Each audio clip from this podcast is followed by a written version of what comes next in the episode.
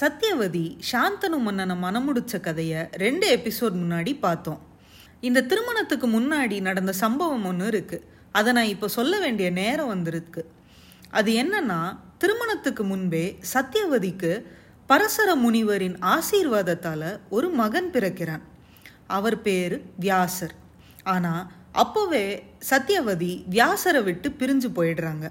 அதுக்கு பிறகு சாந்தனு வழியாக அவங்களுக்கு சித்ராங்கதன் விசித்திர வீரியன்னு ரெண்டு மகன்கள் பிறக்கிறத பத்தி போன எபிசோட்ல பார்த்தோம். வாரிசு இல்லாமையே விசித்திர வீரியன் மரணித்து விடுகிறார். இந்த நிலையில சத்யவதி வியாசரை அழைக்கிறாங்க. அவர் வழியா அம்பிகாவுக்கும் அம்பாலிகாவுக்கும் குழந்தை பாக்கியம் வேணும்னு அவர்கிட்ட கேக்குறாங்க. வியாசரும் இந்த இளவரசிகள் சில சடங்குகள் மேற்கொண்ட பிறகு அவங்கள சந்திக்க சம்மதிக்கிறார். ஆனால் அவர் ஒரு நிபந்தனை வச்சிருக்கார். அது என்னன்னா நான் அழகற்றவன்.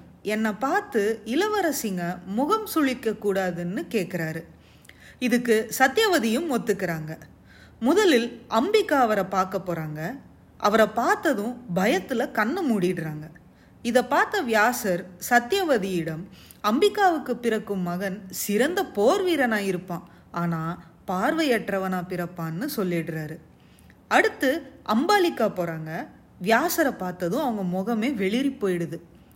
சத்யவதியிடம் வியாசர் அம்பாலிகாவுக்கு பிறகு மகனும் வீரனா இருப்பான் ஆனா இவன் வெளிரிய தோலோட இருப்பான்னு சொல்லிடுறாரு. இளவரசர்கள் குறைகளோட இருக்கக்கூடாது அப்படின்னு அம்பிகாவை வியாசரை பார்க்க மறுபடியும் போக சொல்றாங்க சத்யவதி. ஆனா அம்பிகாவோ பயத்துல ஒரு பனிப்பெண்ணை அவங்களுக்கு பதிலா அனுப்பிடுறாங்க. இந்த பெண் புத்திசாலியாகவும் அர்ப்பணிப்போடையும் இருந்துடுறாங்க. இவங்களுக்கு பிறக்கும் குழந்தை அறிவானவனாகவும் திறமையானவனாகவும் வளருவான்னு வியாசர் சத்யவதியிடம் சொல்றார். சில மாதங்களுக்கு பிறகு மூவருக்கும் குழந்தை பிறக்குது. அம்பிகாவுக்கு பிறக்கும் மகன் திருதராஷ்டன்.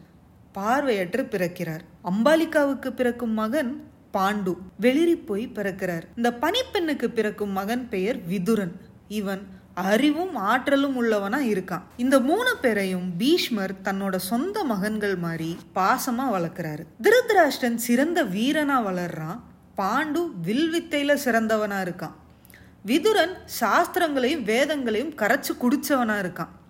இவங்க வளர்ந்து வந்த பிறகு இரண்டாவது மகன் பாண்டுவ அரசனாகிறார் பீஷ்மர். திருதராஷ்டனின் பார்வை குறைபாடு அவன் அரசனாகிறதுக்கு தடையா அமைஞ்சிடுது. இவங்களுக்கு திருமண வயது வந்ததும் பெண் பார்க்கும் வேலையை பீஷ்மர் பாக்குறாரு அப்போ அவர் பார்வை அண்டை நாட்டு இளவரசி காந்தாரி மேல விழுது. காரணம் என்னன்னா இவங்களுக்கு நூறு மகன்கள் பிறப்பான்னு சிவபெருமானோட வரம் ஒண்ணு அவங்களுக்கு இருக்கு. மகன்கள் குறைவாக இருக்கும் இந்த ராஜ்யத்துக்கு இது அவசியம்னு பீஷ்மர் இந்த முடிவை எடுக்கிறார். தான் மனமுடிக்க போறவர் ஒரு பார்வையற்றவர்னு தெரிஞ்சதும் தன் கண்ணை துணியால கட்டி தன் பார்வைய மறைச்சுக்கிறாங்க காந்தாரி. காந்தாரி திருமணத்துக்கு பின் தன் சகோதரன் சகுனியோட அஸ்தினாபுரத்துக்கு வந்துடுறாங்க. அடுத்து பாண்டுவின் திருமணம் நடக்குது.